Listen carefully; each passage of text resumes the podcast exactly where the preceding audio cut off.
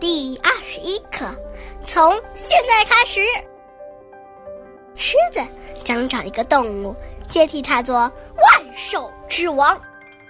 于是他宣布：从现在开始，你们轮流当万兽之王，每个动物当一个星期，谁做的最好，谁就是森林里的新首领。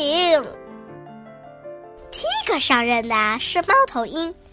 他想到自己成了万兽之王，生气极了，立刻下令：从现在开始，你们都要跟我一样，白天休息，夜里做事。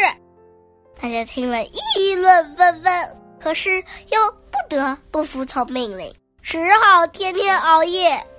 一个星期下来，动物们都叫苦连天。第二个星期，轮到袋鼠上任了。他激动地说：“从现在开始，你们都要跳着走路。”听了袋鼠的话，大家直摇头，可是又不得不服从命令，只好苦练跳的本领。第三个星期，轮到小猴子当万兽之王，大家都非常担心。会不会命令我们从现在开始都得住在树上，成天抓着藤条荡来荡去？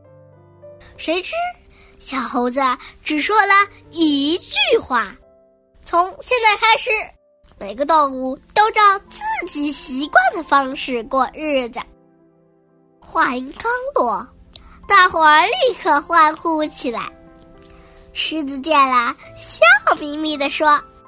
不用再往下轮了，我郑重宣布，从现在开始，小猴子就是万兽之王啦！